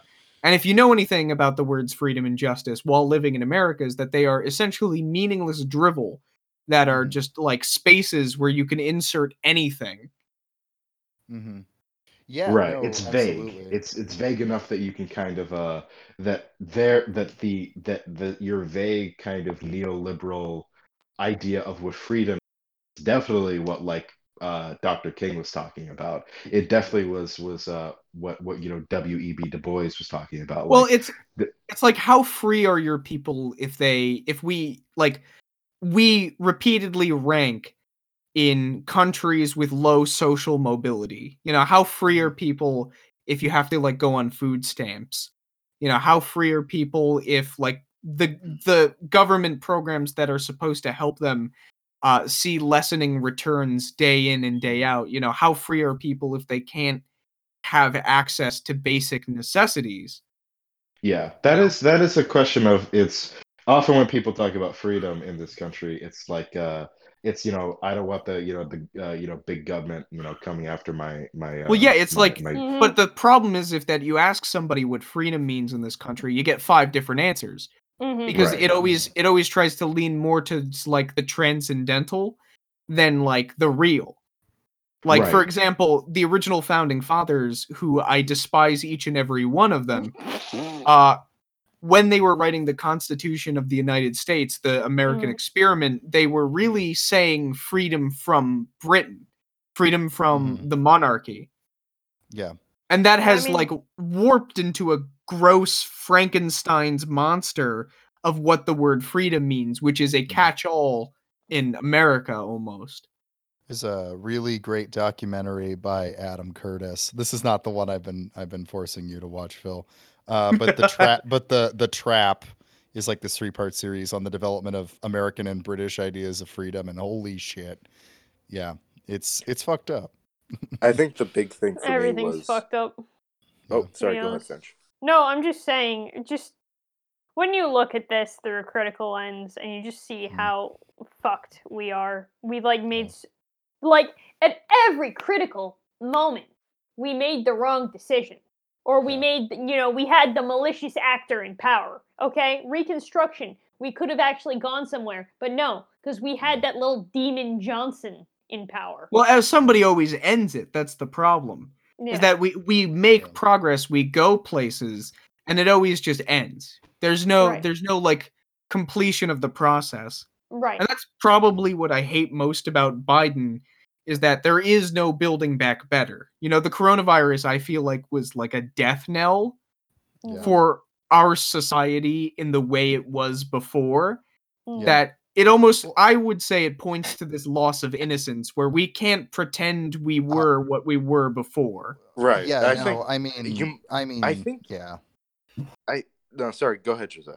I I mean, quit like yeah, I'll, uh, like COVID. There's no after or there's like after COVID. There's not like a return to normalcy though, and part of that has just been for me watching so many people I knew or respected not give a shit about each other and not about you know how their actions affect others. Like the for for me like there's yeah there's no return to normalcy after COVID because I have such a deep amount of hatred for a lot of the people around me now and and uh, yeah i don't know it doesn't go away even if the disease disappears Yeah, I think there, and I think oddly enough, I say that there's there's an odd kind of positive of that is that I don't think that that- I don't think that American politics will ever go back to how how it used to. No matter how many liberals want it to, it's not going to go back to to how it was before. I think the one thing that demonstrated that to me was how many people were angry about about uh, uh Biden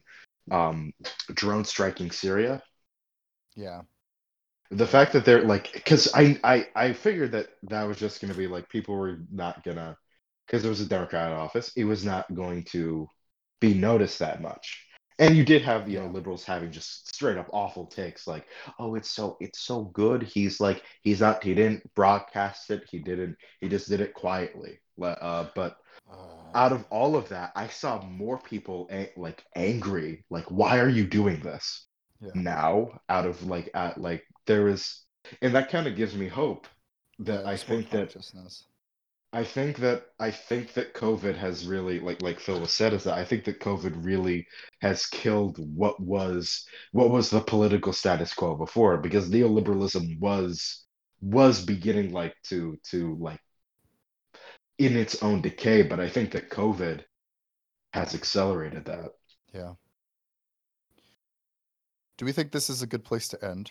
I think so. I think Yeah, you I know, I think that uh, was the- some some good good. closure there. I feel like yeah, all right. covered a lot. There's some hope. There there is some Yeah. light at the end of the tunnel. Yeah, we got to Yeah. stop it now while we have some hope because it's like me or Phil's gonna make another comment. It's just gonna get depressing again. And Mhm. Let's let's have uh, this That- that- episode, that- which is pretty low key. Let's uh, let's have this episode this end on a high good. note. yeah, well, uh, well, thank. This has been uh, this has been Mammonburg. This has been your lovely tour of Mammonburg as you uh, as you you make your way out through the the highway leaving Mammonburg. You can see a uh, violent civil war breaking out behind you over uh, pizza arguments regarding pizza. Um, uh, Hey, Peter. Hey, Jesus. We're having a civil war over pi- pizza, Peter. you uh, you turn the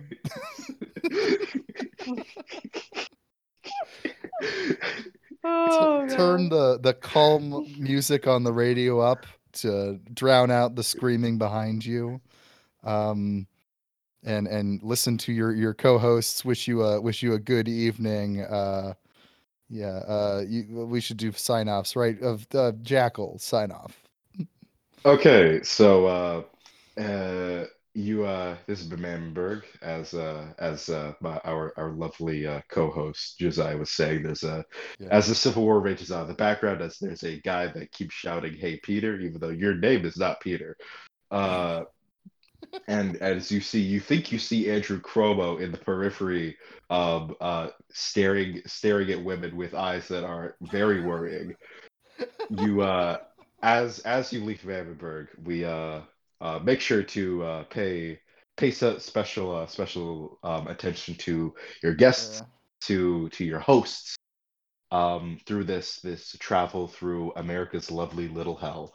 Is uh, Josiah? Yeah, you can find me at Josiah W. Sutton on Twitter, except I'm not on Twitter for Lent, but I'll be back. Are don't you have Sundays? Yeah, but I just kind of come on Sundays and say what's up and then leave. okay, so maybe God, I it- wish that uh, were me. Oh man, I really should have quit Twitter, but I, that's like that. I can't. I know I can't. Uh, Finch. Yes, this is it is I, Finch, Finch J. Finch, uh, professional poster of cringe. And if you look out your left as you drive out of Mammonburg, you will see a billboard advertising my latest book, The Christian Dilf Connoisseur, a comprehensive guide, with a foreword by Rod Dreher. Oh, Find no, me I at, uh, Fin- Yeah. Dreher is a dilf.